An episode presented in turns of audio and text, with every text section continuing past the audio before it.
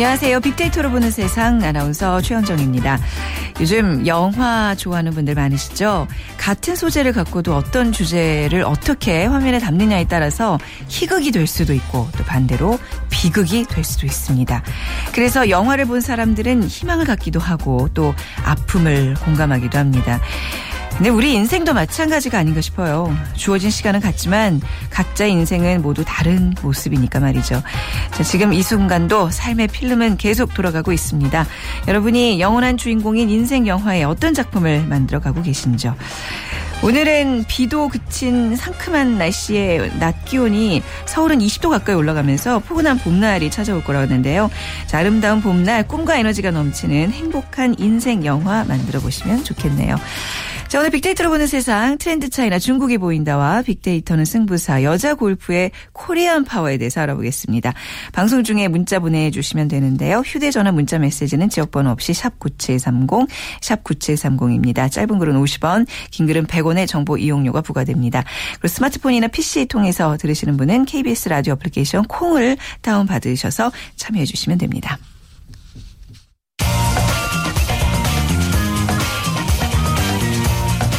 클릭 이슈 설왕설래 화제 이슈들을 빅데이터로 분석해보는 시간입니다. 위키프레스의 정영진 편집장과 함께하죠. 안녕하세요. 네, 안녕하세요. 정영진입니다.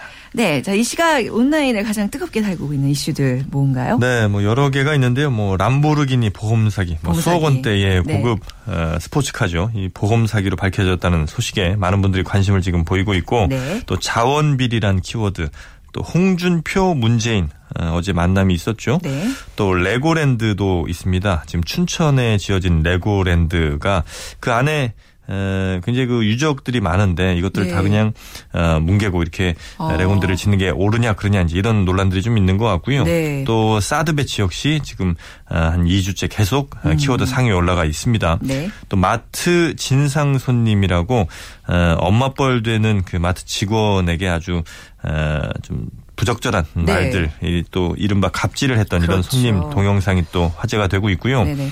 비보호 겸용 좌회전이란 키워드도 지금 있습니다. 이게 이제 좌회전이 아닌 직진 신호만 떨어진 상황에서도 앞에 오는 차가 예, 상대 차선에서 없는 경우에 좌회전이 가능하게 하는 이런 것인데 이렇게 되면 교통 흐름이 상당히 또 좋아진다고 합니다. 그래요? 이 비보호 겸용 좌회전도 지금 키워드 상위에 올라와 있습니다. 네. 자, 어제였어요. 홍준표 경남지사와 문재인 새정치민주연합 대표가 만나서 설전을 벌였는데 네. 결국 서로 벽에 대고 얘기했다는 얘기로 끝나서 좀 허무하게 됐는데 뭐 관심은 사람들이 많이 갖고 네. 있는 것 같아요. 네. 워낙 뭐 이제 유명 정치인들이다 네. 보니까 네. 어제 각 포털 사이트마다 아, 탑뉴스 1, 2위를 차지하는 게 바로 이 홍 지사 그리고 문 대표의 만남이었는데 네. 워낙 뭐 둘 다 차기 대권 또 노리고 있는 걸로 알려졌고요. 워낙 또 이슈도 어, 민감한 그 무상급식 관련해서 얘기를 또 설전을 벌였고요. 네. 거기다 이제 두 사람이 만난 지 30분 만에 뭐 상당한 신경전을 벌이다가 헤어졌다 이런 어. 기사가 나오니까 네네. 더 관심들이 좀 모였던 것 같습니다.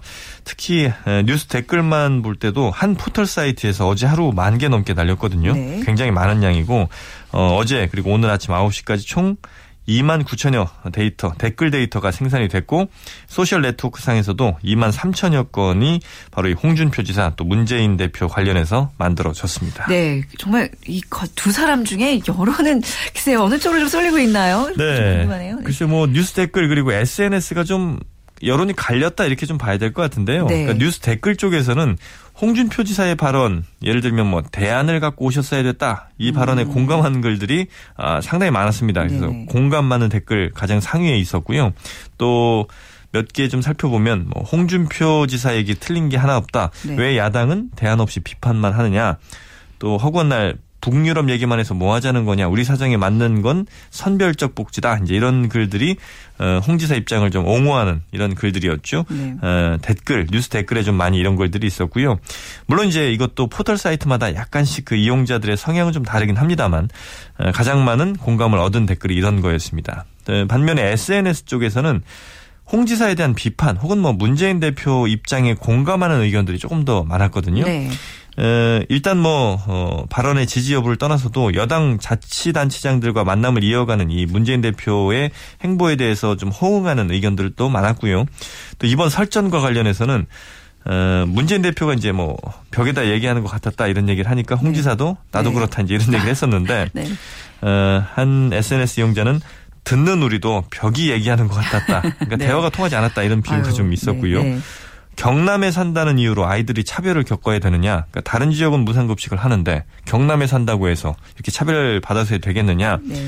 뭐 이런 그 반응들이 좀 많이 있었습니다. 여전히 이 문제 좀 둘의 두 사람의 만남처럼 평행선을 좀 달리고 있는 것 같은데 적어도 좀 이걸 약속한 대통령 혹은 뭐 정부 여당이 좀 더 정리된 입장을 음. 내놔야 되지 않을까 싶습니다. 앞으로 이제 또 계속 이런 어떤 야당 대표와 여당 자치단체장들의 만남을 통해서 또 많은 또 이런 뉴스들이 생산이 되겠군요. 그렇습니다. 네. 자, 정부가 자원비리 관련해서 해당 기업을 압수수색하고 관련자를 출국 금지시키는 등 이제 아주 빠른 발빠른 행보를 보이고 있습니다. 네, 뭐 자원비리 그 전에 뭐 방산비리도 굉장히 그 이슈였는데요. 네. 이 자원비리 쪽으로 지금 굉장히 이슈의 중심이 좀 이동하는 것 같습니다. 검찰이 어, 이명박 정부의 자원 외교 비리 의혹과 관련해서 한국 석유공사 그리고 경남 기업 등을 압수수색했다고 하죠. 또 이 사장 등을 출국 금지 조치까지 했다고 하는데 특히 뭐 한국 석유공사 경남 기업 경남 기업 이 회사들은 러시아 석유 광구 탐사에 네. 뭐 3천억 원인가를 쏟아붓고 한 푼도 못 건졌고요. 네. 또 캐나다 하베스트사의 부실 계열사를 터무니없이 비싼 돈에 매입을 했다가 헐값에 파는 바람에 1조 3천억 원의 손실을 또 입히는 이런 아, 그 단위가 1조씩으로 넘어가나요? 그러니까 말입니다. 오, 네. 어, 더구나 이제 이들 기업의 그 전 정권 주요 인사들이 대표로 또 임원 네. 등으로 있으면서 이 자원 개발을 빌미로 음. 엄청난 대국민 사기극 벌인 거 아니냐 네. 이런 의혹까지 좀 나오고 있죠. 이 자원 비리 관련해서 빅데이터 분석을 좀 해보니까요. 이명박 전 대통령 혹은 뭐 MB 이렇게 이제 약자로 쓴 분들이 관련업 빈도 1위로 어, 나타났습니다. 그 뒤로는 뭐 검찰 또 정권 네. 어, 전 정권을 아마 얘기하시는 것 같고요. 또 수사 혈세, 우리 세금 인제 그럼요. 이렇게 네. 썼다는 거고 네. 또 압수수색, 비자금, 이완구 총리, 그러니까 이완구 총리가 이번에 부정부패와의 전쟁을 또 선언했는데 네. 관련돼서 좀 언급이 됐던 것 같고요. 또 특혜, 그러니까 전 정권에서 특혜를 받았다 이제 이런 의미로 어, 단어들을 써주신 것 같습니다. 네. 또 감성 분석 그러니까 어떤 가치 판단을 했는지 어떤 감정을 느꼈는지 이런 단어들도 살펴보니까 뭐 망하다, 의혹, 음. 어려운, 처단하다 뭐 이런 어, 단어들이 자주 보였습니다. 네, 지금 뭐 이제 공금 횡령 정황들이 이제 뭐 포착이 되면서 자원 비리 수사에 속도가 붙고 있는데 네. 여기 종착지가 어디가 될지 네. 굉장히 관심이 쏠리고 있는 것 같습니다. 자 그리고 그 보험 사기 얘기를 좀 해야 될 것 같아요. 네. 예, 국산 승용차와 아주 고가의 수입 스포츠카가 사고가 나면서 수리비가 얼마였죠? 1억 4천만 원이요? 네, 수리비가 네. 1억 4천이라고. 네. 차 가격이 뭐 4억 5천만 원 정도. 아, 예, 그렇다고 예. 합니다. 이게 뭐 보험 사기극이었다는 건 뭐예요? 무슨 그러니까 이게 그 해당 보험사가 네. 이 사고를 이제 조사를 하잖아요. 네. 그런데 그 두 운전자의 말이 서로 좀 달랐답니다. 그래서 이게 좀 수상하다 생각을 음. 해서 조사를 좀 더 해보니까 결국 두 운전자가 서로 아는 사이였고 서로 짜고 일부러 네. 사고를 냈다는 것이죠. 이른바 보험 사기라는 건데 그래서 이 보험사에 관련해서 또 빅데이터 분석을 좀 해보니까 어, 이게 사고가 난 게 이제 지난 14일이고요. 예, 알려지게 된 게 지난 월요일부터였는데 네. 대략 1만 3천여 개 정도의 데이터가 수집이 됐고요. 역시 뭐 수리비, 수리비에 대한 관심이 가장 많았습니다. 워낙 이제 고가의 수리비가 좀 나오다 보니까 네. 이런 결과가 있었고요. 또 보험, 거제, 이 거제에서 일어난 일이거든요. 또 SM7, SM7은 사고를 낸 국산 승용차 차종입니다. 네. 또 슈퍼카 아, 음. 이 사고를 당한 차가 이제 워낙 고가의 슈퍼카죠. 또 서태지라는 관련어가 있더라고요. 왜 서태지가 뜬금없이 나오죠? 이게 보니까 네. 그 서태지 씨가 뭐 최근 공연에서 공연장에 직접 람보르기니 차량을 몰고 와서 그러니까 아, 동일 차종을 몰고 와서 그렇군요. 등장을 해서 네. 이게 또 화제가 좀 됐는 모양입니다. 또 대물 한도 그러니까 뭐 4억 5천짜리 차라고 하지만 도대체 얼마까지 물어줄 수 보험으로 물어줄 수 있는 거냐 이제 이런 것들이 어, 관련 검색어에 좀 올라왔고요. 네. 뭐 의견들 몇 개 좀 살펴보니까 어, 외제차는 전체 자동차 보험 수리 건수의 7.4%밖에 안 되지만 수리비는 전체의 18.9% 그러니까 수리비를 너무 많이 잡아먹고 있는 것 아니냐 네. 아, 이런 의견들이 있고요.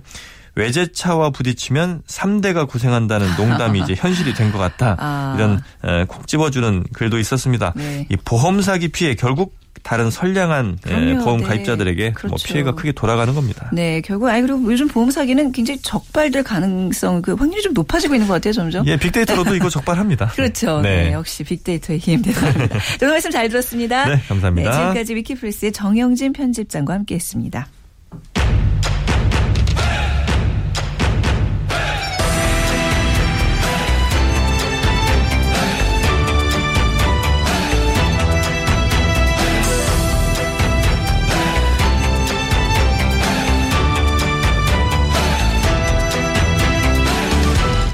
트렌드 차이나 중국이 보인다.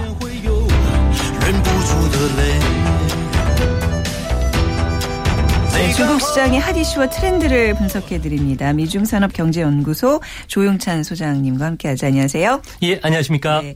자, 빅데이터로 본 중국 검색어 상위 뉴스는 어떤 것들 있죠? 네, 지금 중국은 아주 정치 민감 시기에 들어갔는데요. 네. 3월 어, 말까지는 이런 그 정부 정책 변화가 아, 중국의 경제 관련 검색어 상위를 차지할 수밖에 없습니다. 네. 뭐 아시아 인프라 투자 개발은행이라든지 아, 부패와 중국 석유 CEO의 구속 그리고 어, 상하이 종합주가지수가 3,500선을 7년 만에 돌파했다는 이야기. 네. 그리고 축구 개혁, 집값 하락 어. 등이 주요 그 이슈로 떠올랐습니다. 네네.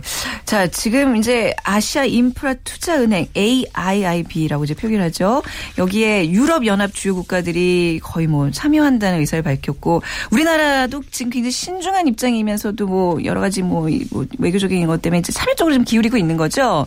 자 근데 중국이 이 AIIB를 설립하려 하려는 목적이 미일이 중심이 된 아시아개발은행 ADB의 영향력을 좀 약화시키자는 어떤 의도가 있는 건가요? 네, 그런 네. 거는 아니고요. 네. 어, 중국이 최근 들어와서 신장된 국력에 맞게끔 IF라든지 그리고 네. 세계 은행에 중국의 발언권을 좀 확대를 요구를 해 왔습니다. 네. 하지만 2008년도에 그 리먼 쇼크 이후에 미국 입장에서는 신흥국의 그 의견이라든지 이해를 반영시키기 위해서 발언권 확대와 관련된 개혁안을 IMF가 어, 제출을 했었는데요. 근데 미국 의회가 이를 승인하지 않았습니다. 네네. 이 때문에 불만을 품은 어, 중국이 브라질, 러시아, 인도, 남아프리카 신흥 5개국과 함께 2014년 어, 7월에 브릭스 개발은행 그 설립에 합의를 했고요. 네. 이어서 아시아 인프라 투자은행뿐만 아니라 상하이 협력 그 기구 안에 개발 은행을 창설하기로 했던 것입니다. 네. 그 AIIB 좀 발음이 좀 어렵습니다. 네. 여기에 몇 나라가 참여하게 되고 또 미국과 일본은 뭐 참여하지 않는 뚜렷한 이유가 있나요? 네, 현재까지는 동남아 등 30개국이 참가를 표명했고요. 네. 미국은 AIB에 그 용인하는 자세로 지금 최근에 돌아섰는데요. 네. 이 때문에 3월 말까지 호주나 캐나다, 우리나라가 합류할 것으로 보여지기 때문에 뭐 최종 한 35개국 전후가 네. 참여할 것으로 보여집니다.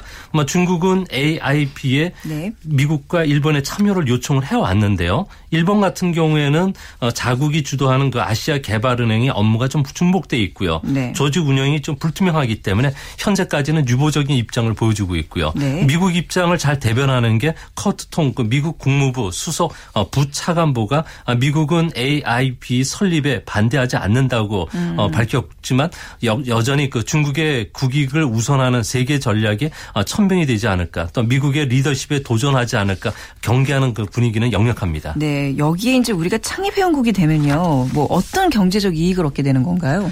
네, 전 세계적으로 경제 성장률이 가장 뚜렷한 지역이 아시아 지역인데요. 네. 그렇기 때문에 매년 어, 최소한 7,500억 달러 정도의 아, 인프라 투자가 아시아 지역에서 일어나게 됩니다. 이렇게 되면은 우리나라 같은 경우는 인프라 설비 수출이 좀더 어, 촉진되고요. 자원 개발을 비롯해서 어, 자본재 수출 그리고 금, 어, 금융기관들의 진출을 기대할 수가 있게 됩니다. 네. 뭐 중국 입장에서 보면은 AIB의 국제 금융기관의 그 신용도가 좀 높아짐에 따라서 발행 채권의 그 신용 등급이 좀 올, 어, 어, 올라가게 되는데요. 네. 그렇게 되면 저금리로 자금이 조달이 가능하게 지게 되고요. 네. 뿐만 아니라 에너지라든지 시, 어, 식량, 수송 루트를 좀 확보시킬 수가 있기 때문에 음. 궁극적으로는 실실크로드와 관련된 국가들과 네. FTA 기반을 좀 구축 구 축할 수 있지 않나 보여집니다. 네. 미국과 일본은 이제 여기에 어떤 타격을 받게 되나요?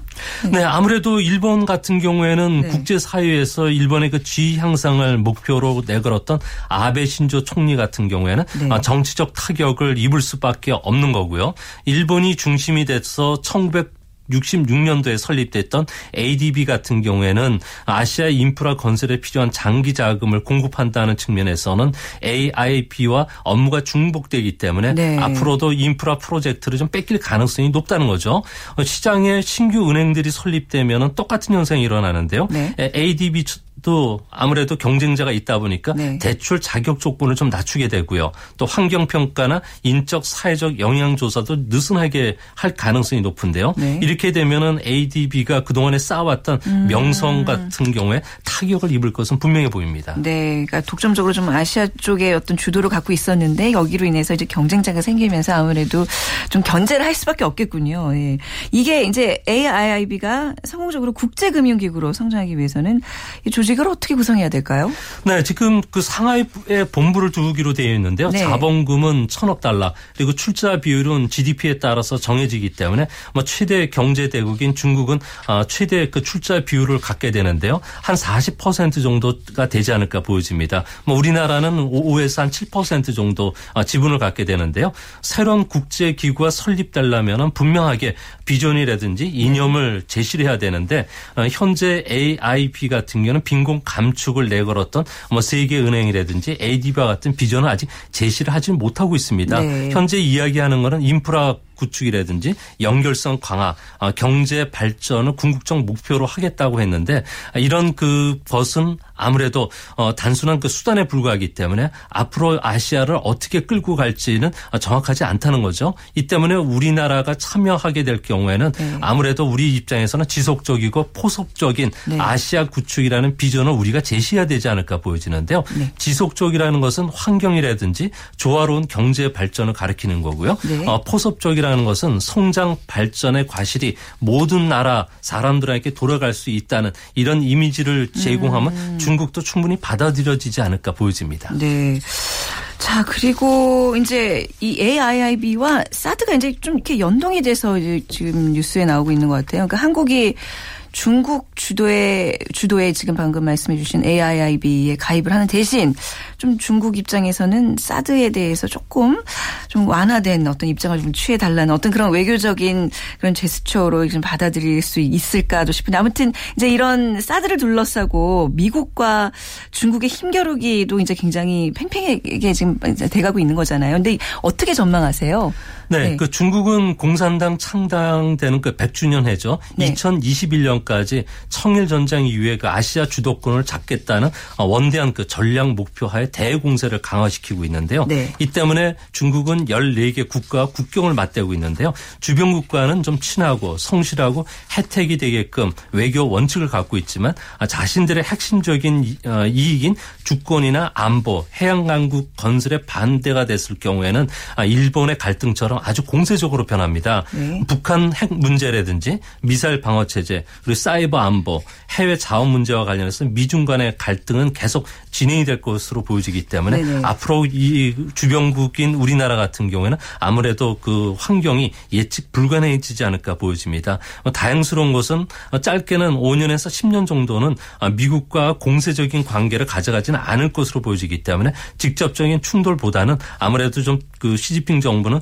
대미 관계를 큰 틀에서 음. 대립하지 않는다는 점에서는 어, 외교적으로 좀 중국 과는 좀 친해지고 미국과는 네. 좀 가까워지는 전략이 좀 더 바람직하지 않나 보여집니다. 네, 앞서 저희 빅데이터로 보는 세상 전에 이제 11시 국제 뉴스에서 이제 워싱턴 특파원의 보도에 따르면 사드 미국이 이제 사드 재배 그러니까 배치에 대해서 재검토하겠다는 입장을 밝혔다고 하는데 뭐 이런 속보를 또 통해서 이 미국과 중국 우리나라의 사드 문제도 새로운 국면을 맞이하지 않을까 싶습니다. 오늘 중국에 관한 이야기들 이렇게 잘 들어봤습니다. 오늘 말씀 감사합니다. 예, 감사합니다. 네, 트렌드 차이나 중국이 보인다. 미중 산업경제연구소 조용찬 소장과 함께했습니다.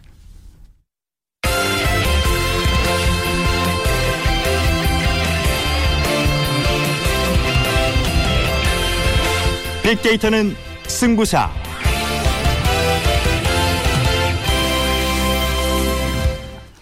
자, 승부를 가르는 스포츠 빅데이터의 세계. 빅데이터는 승부사 시간입니다. 스포츠 문화 콘텐츠 연구소 소장이신 경희대학교 체육학과 김도균 교수와 함께 하겠습니다. 교수님 안녕하세요. 네, 안녕하세요. 네. 반갑습니다. 수업 끝나시자마자 바로 오셔서 지금 아주 숨 차실 것 같아요. 네, 오면서도 데이터를 분석을 하면서 왔습니다. 네, 제가. 네. 아, 그 오늘은 좀 기분 좋은 주제일 것 같아요. 여자 골프의 네. 코리아 파워 이 얘기를 좀 할 것 같은데 굉장히 뭐 이건 대단하다고 봐야 되는 거죠? 네, 그렇습니다. 우선 한국 선수들이 세계 무대에서 굉장히 큰 활약을 펼치고 있는데요. 네. 어, 지난 유럽 투어 여자 골프 대회 전에 재미로운 흥미로운 데이터 통계가 세 가지가 올라왔습니다. 네. 아, 첫 번째는 92홀째 이어지는 박인비 선수의 노보기 행진. 네. 그리고 또 23라운드째 이어지고 있는 리디아 고라는 선수의 언더파 행진. 네. 그리고 세 번째는 한국 혈통을 지닌 선수들의 9연속 미 LP, LPGA 투어 우승인데요. 네.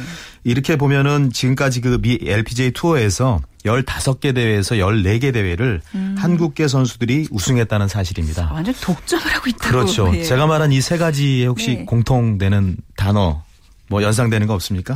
어, 갑자기 퀴즈를 글쎄요. 뭐 한국과 관련된 거 뭐 어떤 거죠? 네, 네 코리안. 예, 예. 여성이라는 그 키워드인데요. 네, 네. 그야말로 한국 낭자들의 네. 전성 시대가 왔다라고 네. 얘기를 할 수가 있는데 네. 뭐 트로피만 들렸다면 음. 한국 선수들입니다. 아, 이러다 보니까 지금까지 치러진 대회에서 우리가 LPGA 상금 규모가 한 850만 달러인데 그 중에 우리나라 선수들이 450만 달러 이상을 가져갔다고 볼 수 있겠습니다. 아, 그래요? 네.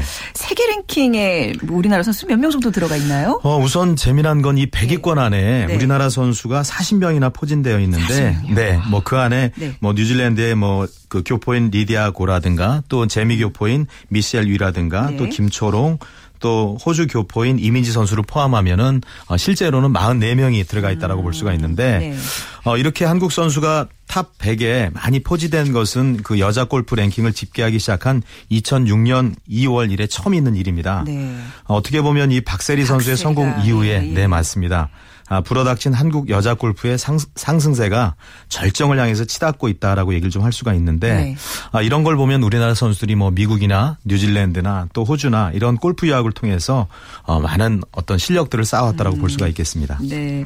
자, 100위권 내에 우리나라 선수 40명 네. 이제 그 뭐 44명까지 이제 우리가 포함시킬 수 있다는 얘기를 주셨는데 다른 나라 선수들의 현황은 어떤가요?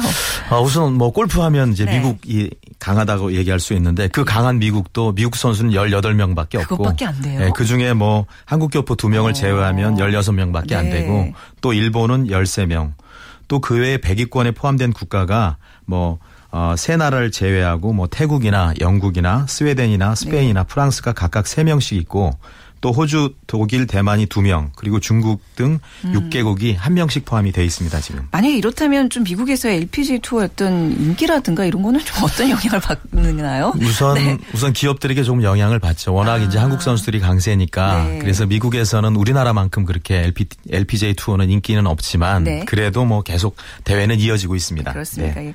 자, 월드 랭킹에서 이제 박인비 선수가 1위를 지키고 있는 건데 아쉽게도 99홀에서 멈춘 멈춘 노보기 행진이 멈췄어요. 네. 네. 정말 아쉽죠.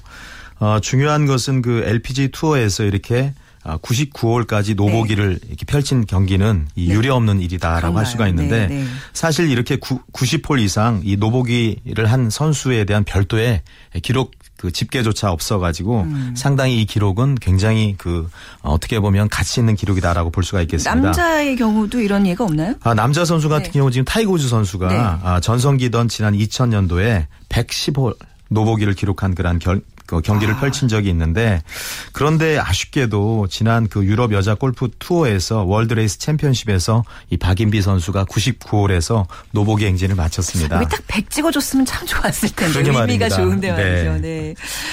자, 그리고 한국 여자 골프 오늘 그 코리안 파워에 대해서 얘기하고 있는데 미국 LPGA에 언제 이게 우리가 진출하기 시작한 건가요? 어, 우선은 우리나라 골프의 역사가 그렇게 우리나라는 뭐 물론 들어온 것은 오래됐지만 네. 실제로 LPGA 투어에서 이렇게 좋은 성적을 낸 것은 어, 몇년 되지 않았습니다. 어, 한국 여자 골퍼가 처음으로 LPGA에 진출한 게 1986년도 불과 네. 어떻게 보면 뭐 18년, 19년 전에 일이다라고 할 수가 있고 그러네요. 또 그때 첫 발을 디딘 선수가 이 구호키라는 선수인데 그런데 중요한 것은 이렇게 한국 여자 골프 선수들이 대대적으로 이렇게 세계적인 주목을 받게 된 시점은 1998년 IMF 시절 그 US 여자 오픈에서 그 박세리 선수가 그 맨발의 투혼을 펼쳤던 아, 그 그때를 예. 기점으로 이제 한국이 골프 네. 강국으로 이렇게 떠오르게 되었죠. 이땐 정말 우리 국민들의 어떤 감성을 제대로 건드렸던 그 그렇죠. 그 장면인 것 같아요. 너무 네. 그 박세리 선수의 플레이를 네. 보면서 그 IMF 시절의 그 아픈 그렇죠. 우리 국민들의 마음을 어루만졌고 아. 또 그러한 것을 계기로 네. 이제 박세리 키즈가 만들어졌죠. 네. 그래서 이러한 박세리 이후에 뭐 펄신이라든가 음. 김미연, 박지은, 뭐 고아라, 강수현 뭐 이루 말할 수 없을 정도로 뭐 양아영, 김초롱, 신재 이렇게 많은 골프들이 네. 어, 미국 여자 골프 에 진출을 해서 정말 좋은 성적을 내고 있습니다. 그래서 요즘은 왜 돌잔치 그 돌잡이 할 때요. 네. 뭐 예전 같은 뭐, 뭐 판사봉, 네. 청진기 뭐 이런 네. 거 났는데 요즘은 골프공 놓잖아요. 그렇습니다. 그만큼 많은 사람들이 이제 어떤 우리나라 사람들이 진출할 수 있는 좋은 어떤 네. 직업군으로도 이렇게 생각하는 것 같은데 우리 아들 제, 제 아들 같은 경우에 골프공을 아, 직업군에 어, 관심을 좀 갖고 네. 있는데 아직도 글쎄요 좀 많은 또 학부모들께서는 우리 아이 골프 시키면 좀 유망할 않을까 이런 생각하는데 어떻게 생각하세요?